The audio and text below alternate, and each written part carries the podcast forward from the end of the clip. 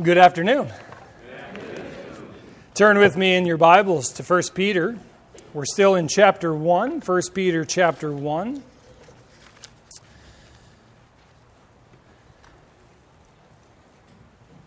One of the joys of having children is recognizing that you have the opportunity to learn the what if game. Have you ever heard about the what if game? If you have kids, you know what I'm talking about. Dad, what if you had four arms? Dad, what if I ate the front door? Well, I suppose then we'd probably have to call the doctor and I'd have to buy a new front door. Dad, what if the Lions won the Super Bowl? All right, kids, let, us not get carried away. All right? This is getting a little ridiculous now. People like talking about the what if game. And, and probably, if you're a regular adult, uh, you enjoy the what if game too. Sometimes, every once in a while, I'll, I'll throw some things uh, my wife's way, and she actually hates the what if game. Uh, but, but I sometimes enjoy them. I think, well, you know, what if we and, and the, the immediate moment I say, what if, she start, begins the eye roll. You, you know what I'm saying? So I, I enjoy that sort of thing. But oftentimes when we're playing the what if game, we're asking the question about something that uh, is maybe irrational or it's outside the bounds of natural reality. This afternoon, I think Peter is playing a little bit of the what if game in a different way. And because he's presenting something to us, and he's essentially asking this question What if what the scriptures teach about Christ and eternity and what God has done to establish and put mankind on this earth, his purposes for them, and the reality of an eternal life to come, what if all of that is true, just as the scriptures teach us?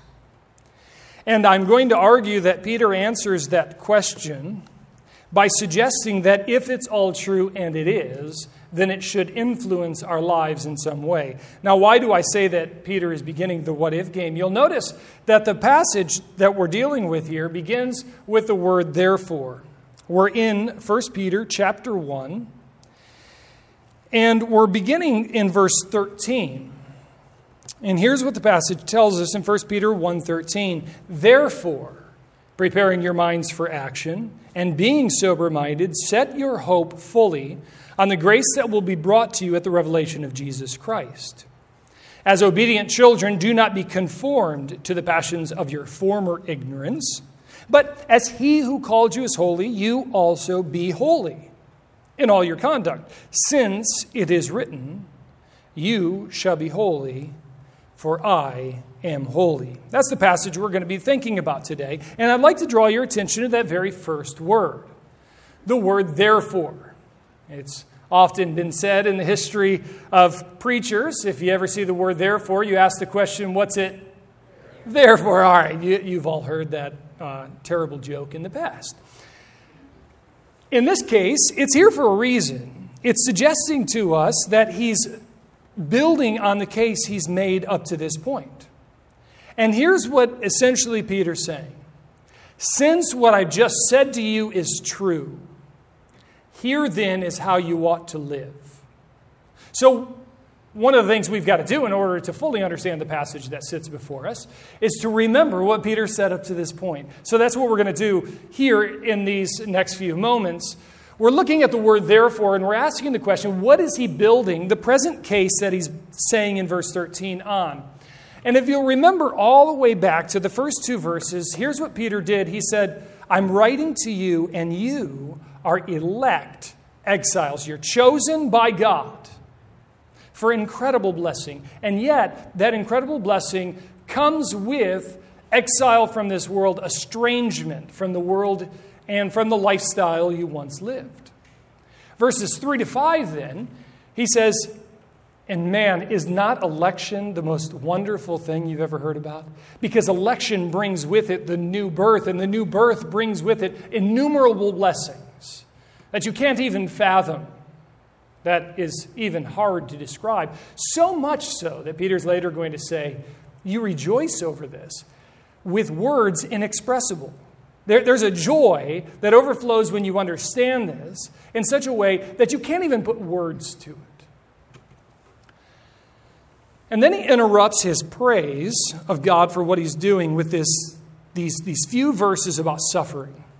It's the elect exile status, right? He emphasizes the election in verses 3 to 5. Then he emphasizes the exile, the estrangement, the challenge we face.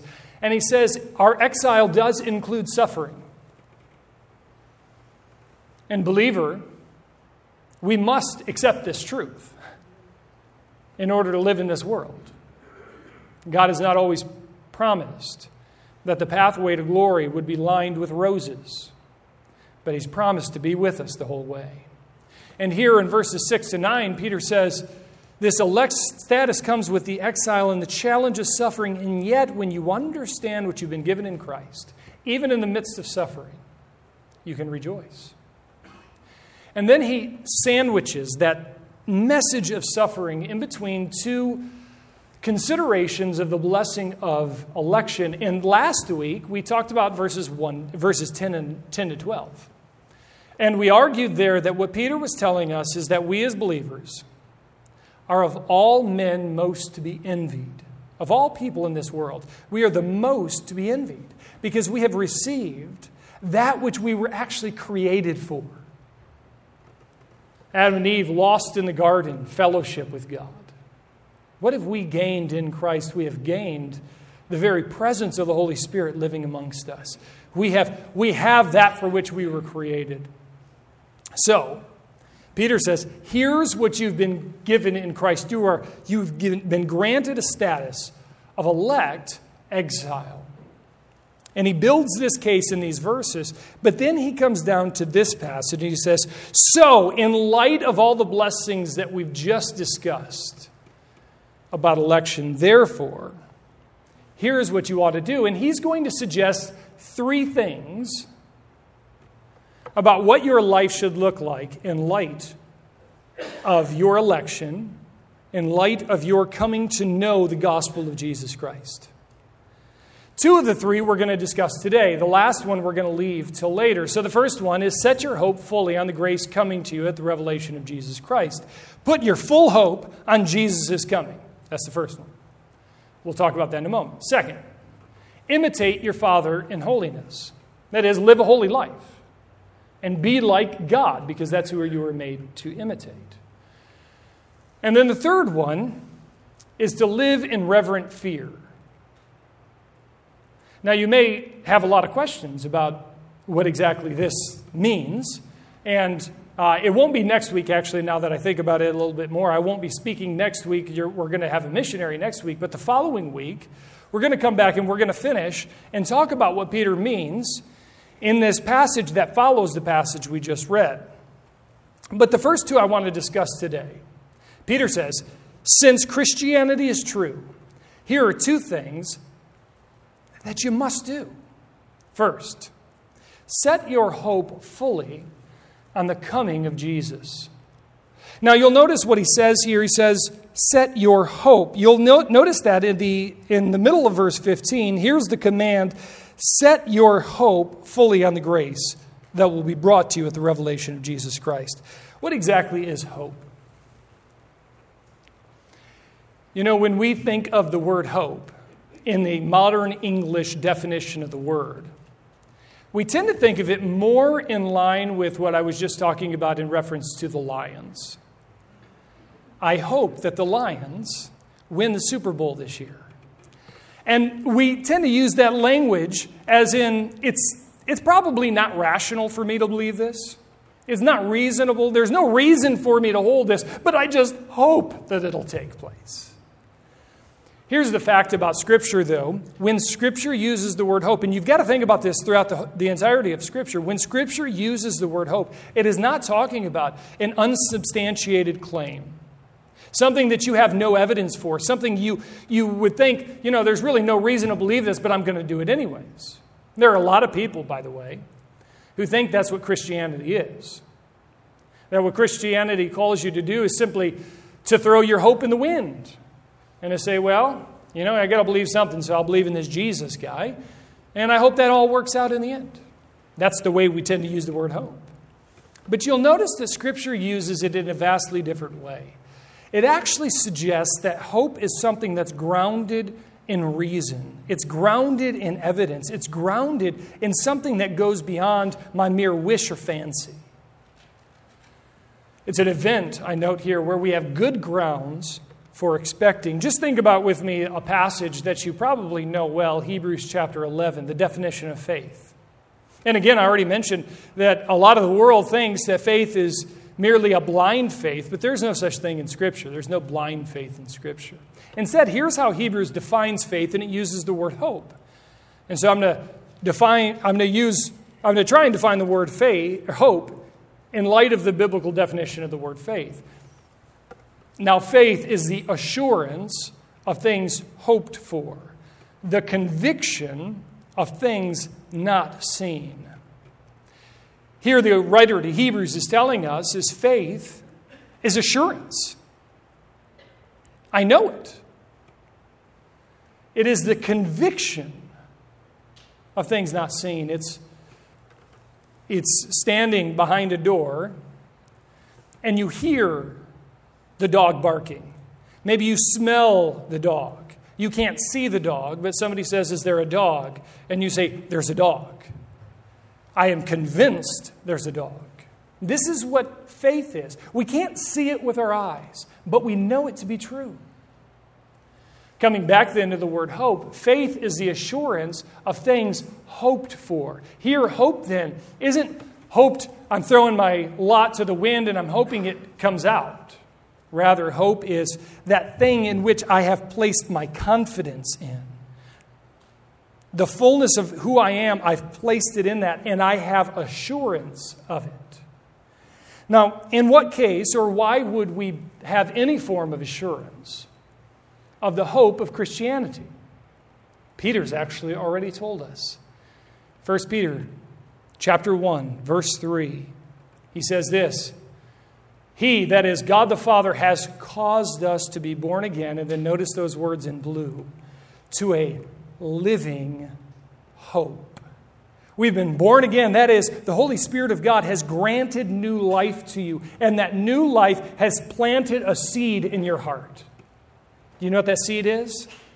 It's a living hope. It's a hope that's not going to die, and it's a hope that's based upon something. What is it based on? Well, the passage goes on. Through the resurrection of Jesus Christ from the dead. Why do I believe that one day I will rise from the dead? Because Jesus didn't stay in the tomb the tomb is gloriously empty. He broke the pattern.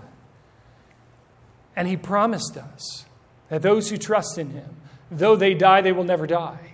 Though they may experience the first death, they'll never experience the second death. He will raise them on that day and their physical bodies will indeed be raised. Here is the biblical hope that we have. So let's read that again in light of what Peter's saying then about hope. Don't read this in reference to something we're just, you know, we, we're really we're wishing would work out, but rather a hope that is substantiated in our hearts by the resurrection of Jesus Christ. Here's what then what he says.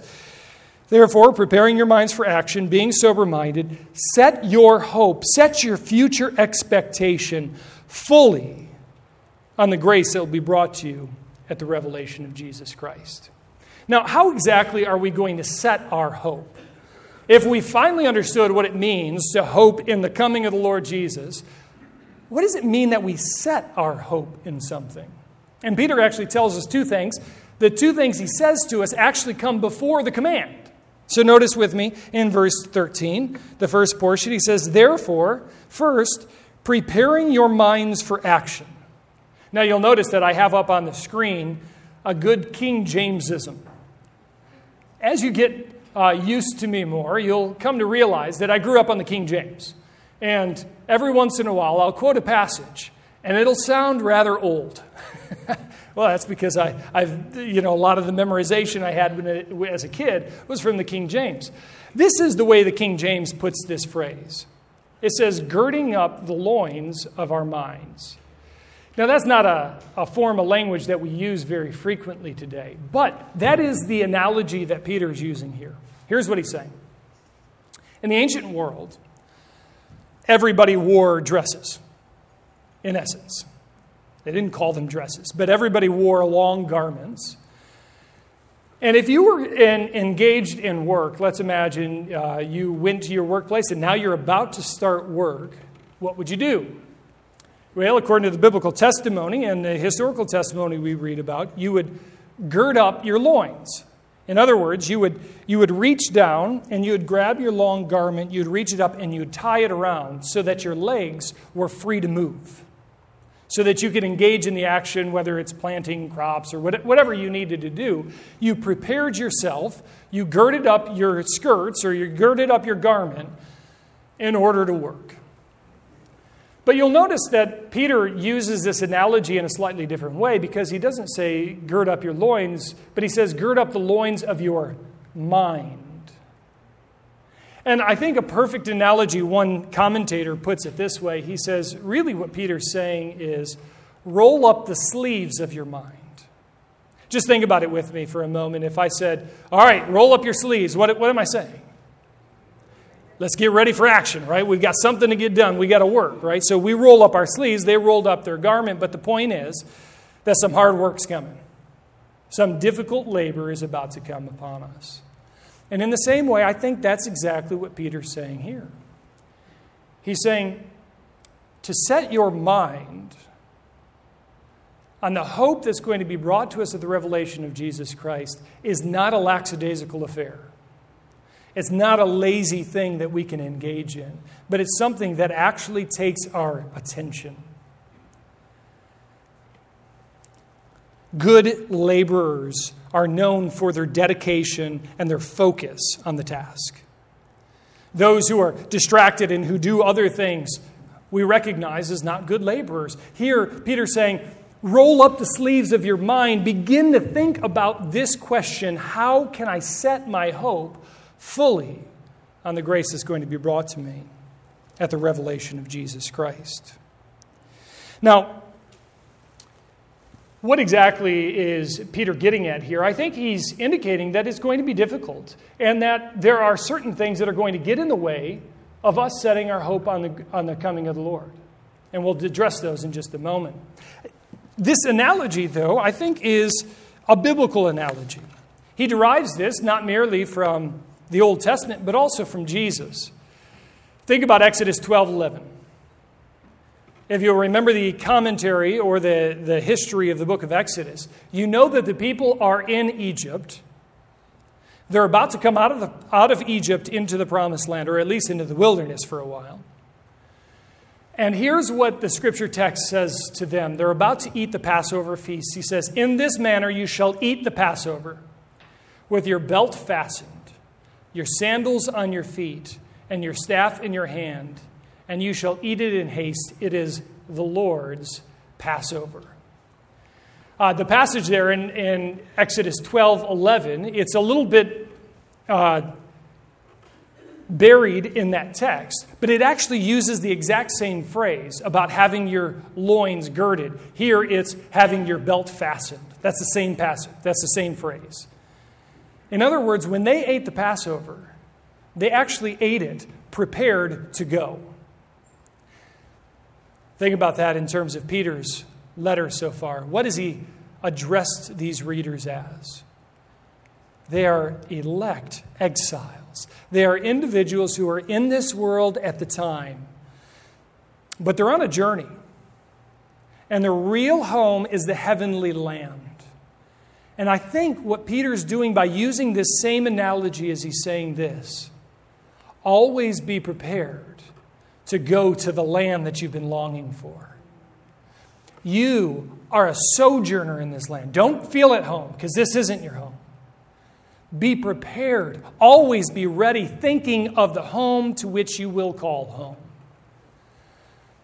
Jesus, though, uses this same analogy, and I think what Peter is doing is he's actually referring back to the Old Testament reference as well as Jesus' teaching. Because notice what Jesus says in Luke 12 stay dressed for action. That's the same path, that's the same language. If we looked at it in the King James, you'd say, uh, keep your loins girded, all right?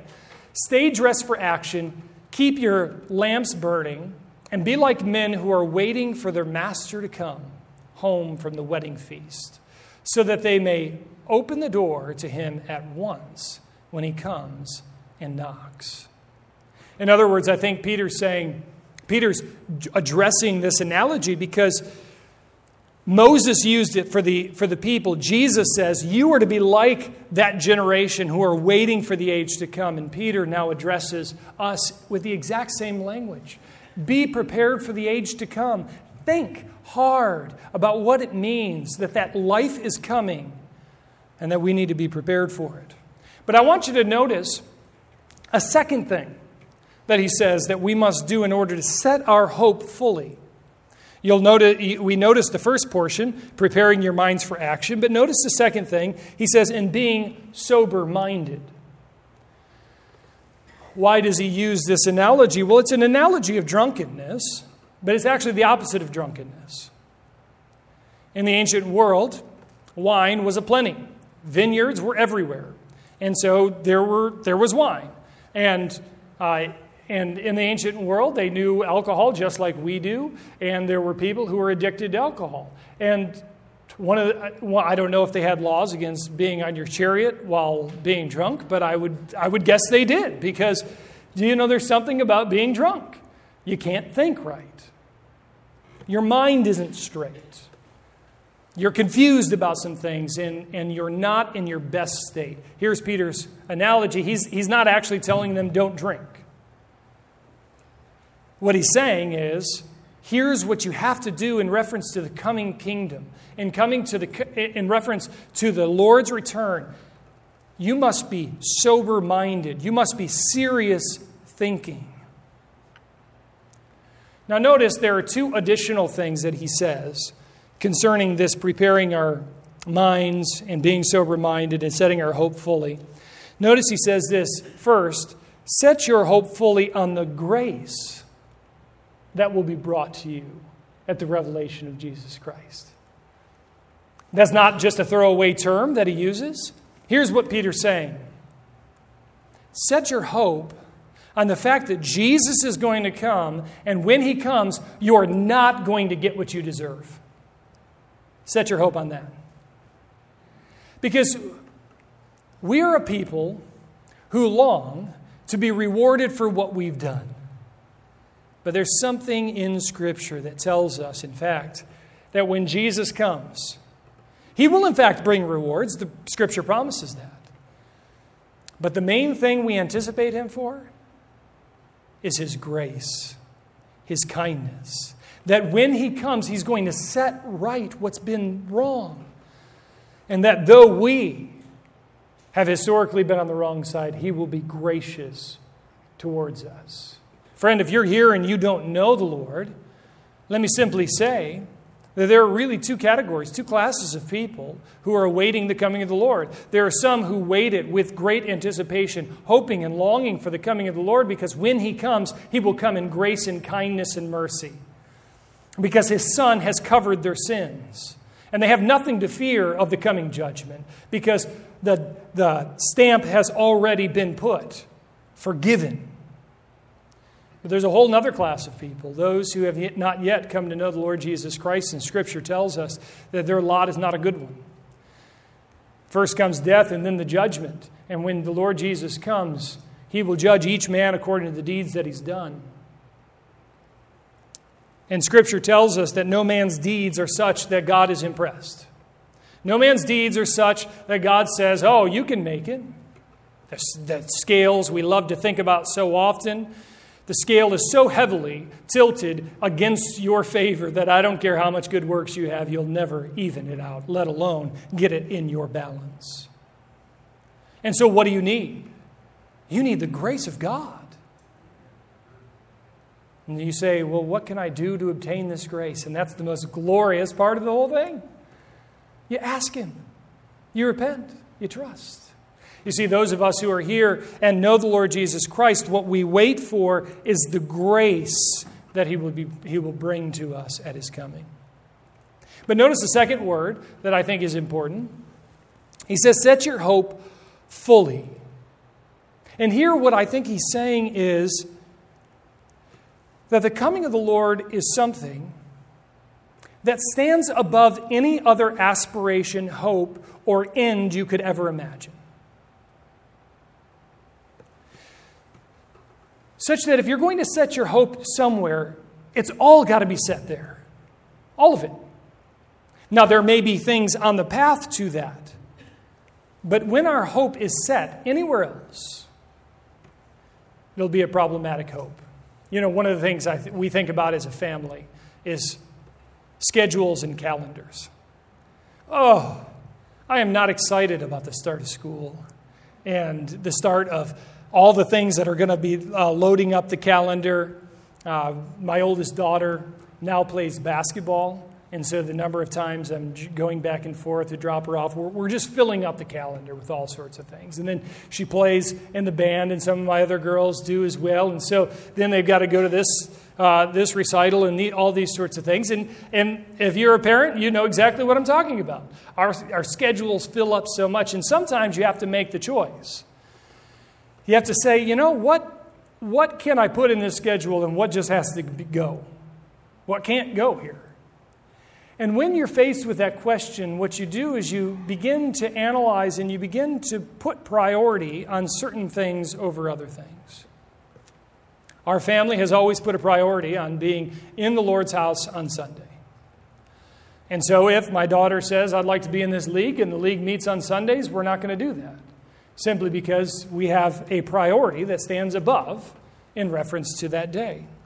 And in the same way, I think what Peter's saying is when it comes to your priorities of life and what you set your hope in, what you live for,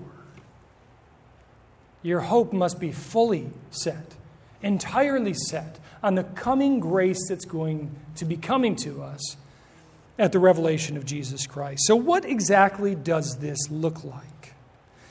I really think it means this that you have to re- reprioritize your life. What are you living for? What are you here for in this life? What do you spend your time on? And why?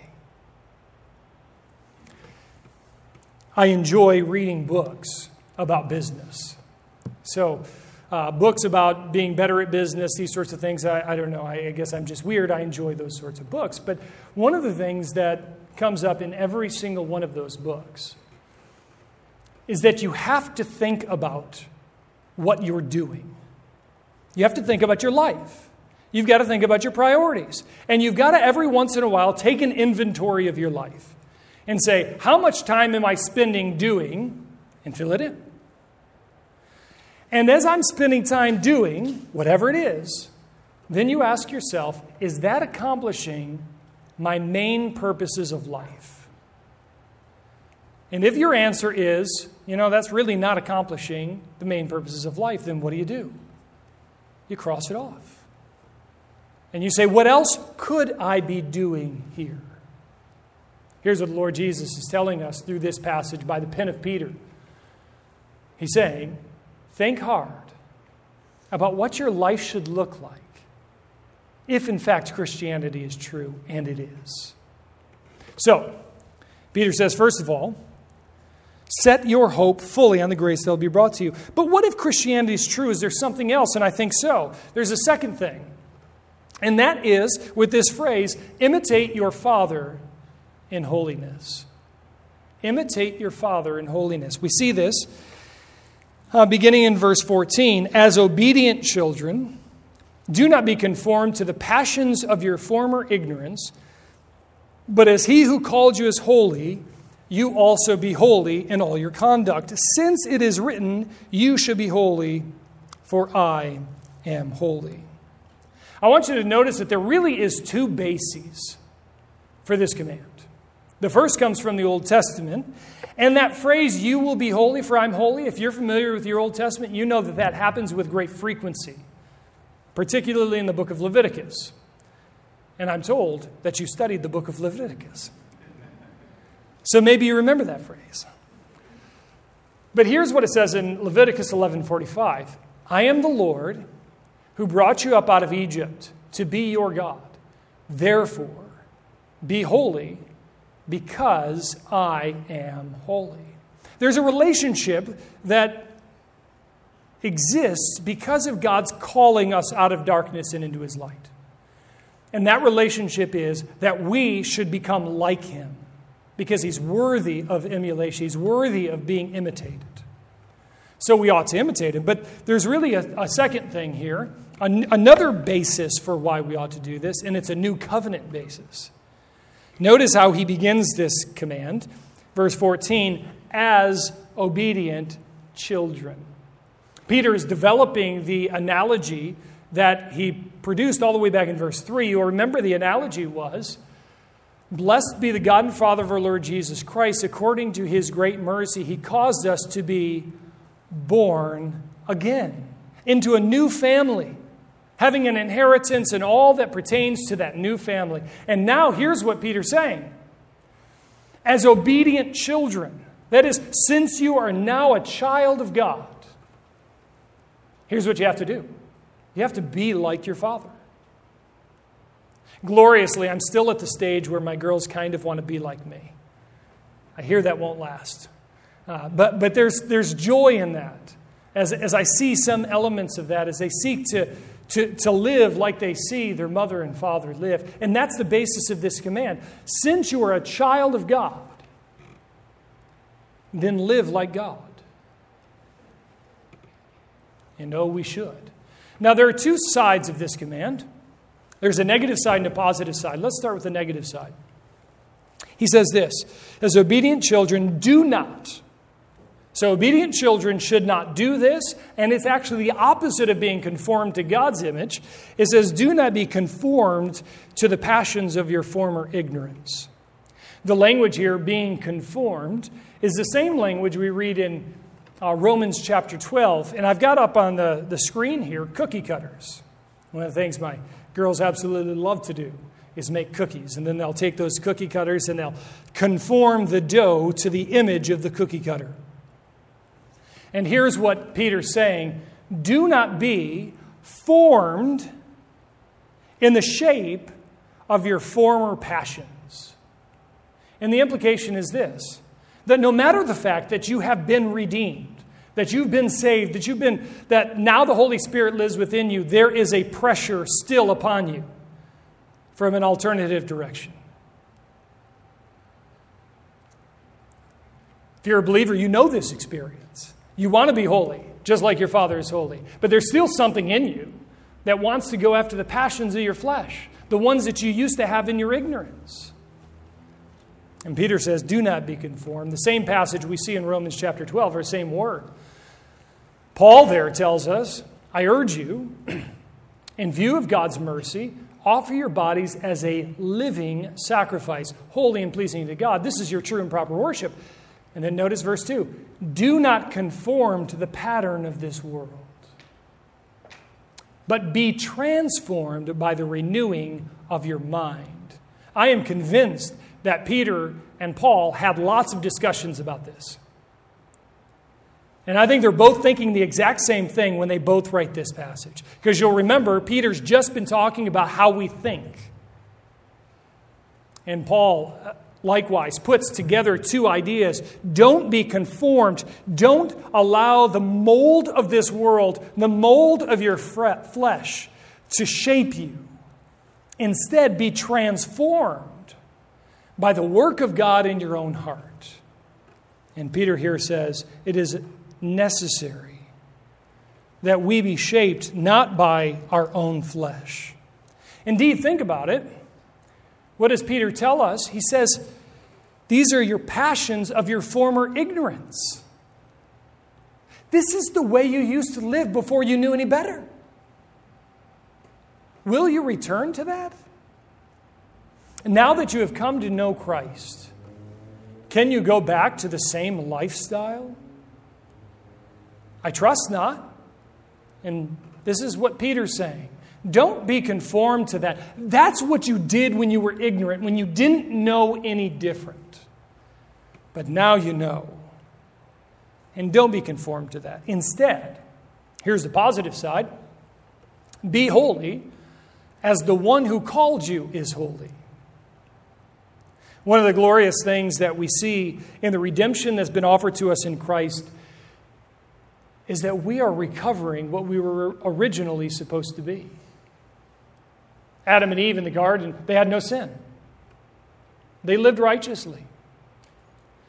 And yet they fell, and with them, we also fell. What Christ did in coming and bearing our sin in his body on the tree is that he offered a new opportunity for us to be reshaped in the fashion we lost to be recreated in the image of our Savior, Jesus Christ, who is Himself the image of God. We are to be like Christ, who is like the Father, and as He is holy, we are to be holy. Holy simply means set apart for Him. Our actions are to be righteous. What's interesting about the way Peter quotes the Old Testament, though, you see this in verse 16 the ESV at least puts it this way, and, and we'll notice some differences among English translations. He says, Since it is written, You shall be holy. You shall be, or you will be holy, for I am holy. There's some debate as to whether this uh, particular verb here, which is given in a future tense, should really be translated in the present tense. And so you'll see some, uh, some translations say, You must be holy, for I am holy. And that does fit the Old Testament context quite well. But I think it's quite possible that what Peter's saying here is this be conformed to the image of the Father because you will be holy because I am holy. In other words, this then becomes somewhat a promise of the Father to us. That since He has begun a good work in us, He's going to complete it until the day of Jesus Christ. He is going to make us what we already are. That is, if we remember way back when we were looking at 1 2, Peter says, You are holy. You are a saint. And now Scripture teaches us that God is making us holy. It is an encouraging thing. So, Peter gives to us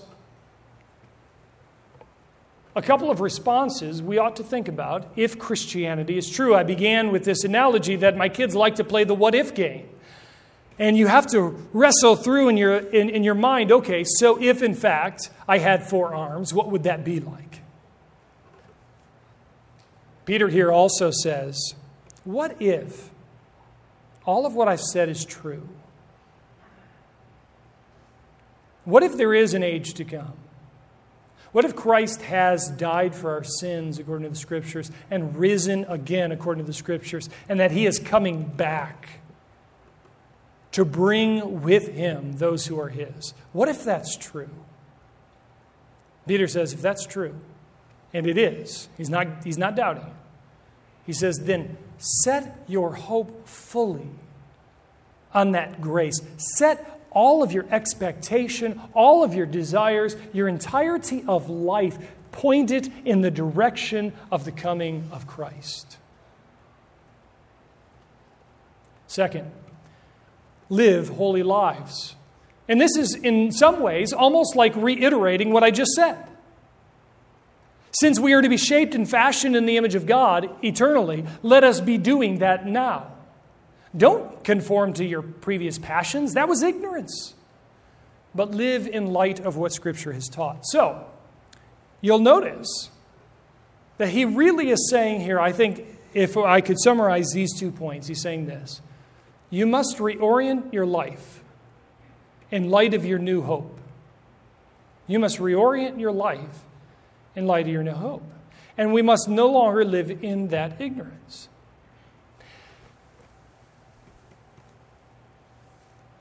Peter has argued at the beginning of verse 13 that this process of reorienting your life is hard work. It's going to take thinking. I mentioned those business books earlier.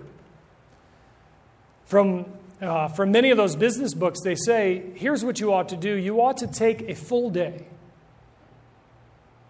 a whole eight hour day. Take the day off of work and sit in a room and think about your life. And think about where you want to be. You want to be a millionaire? You want to own these three businesses? You want to, whatever it is, think about that goal and then look at your whole life and say, how are they leading me to that? And if there are things that aren't getting you there, knock them off. And if there are things that's getting you there, but you need to put more time into it, start putting more time into it. But think hard about it. If, in fact, people in this life will spend such time thinking about their goals and aspirations, their ultimate hopes in this life, things that will not last, that will fade with their using, is it not imperative that we as a church, we as people who have been redeemed by Christ, who've been bought by such a price as that, that we would do the same as we consider our lives? So here's the homework for this week. And no, I'm not going to have you turn it in next week. All right. But here's the homework for this week set aside a half hour sometime this week. Maybe it's tonight. And do that. Say, here is the hope that I have. I mean, the, the beautiful blessing of this is I've already given it to you. Now, I haven't, Paul, Peter has, right? All of us have the same hope. We have the same end goal. Make it with grace until the, the coming of the Lord Jesus Christ. Set my hope fully on that coming. Now we've got that. Take a half hour sometime this week and take an inventory of your life and ask yourself the question how is my life today propelling me towards my hope? Father, I thank you for the opportunity we've been given to consider this question. I thank you for the ways in which you've helped me to think through it, and Father, I certainly desire to do this more myself. So give me the grace to do the very thing I'm asking these dear saints before me to do. Oh Lord, you've given to us a hope that is beyond any that this world could offer, one that is worthy of our full dedication. So help us to roll up the sleeves of our mind, to put the hard work to this task, so that we might be found pleasing to you, more conformed to, the, to your image as obedient children. Thank you for your grace. And thank you that your grace is coming for us. Amen.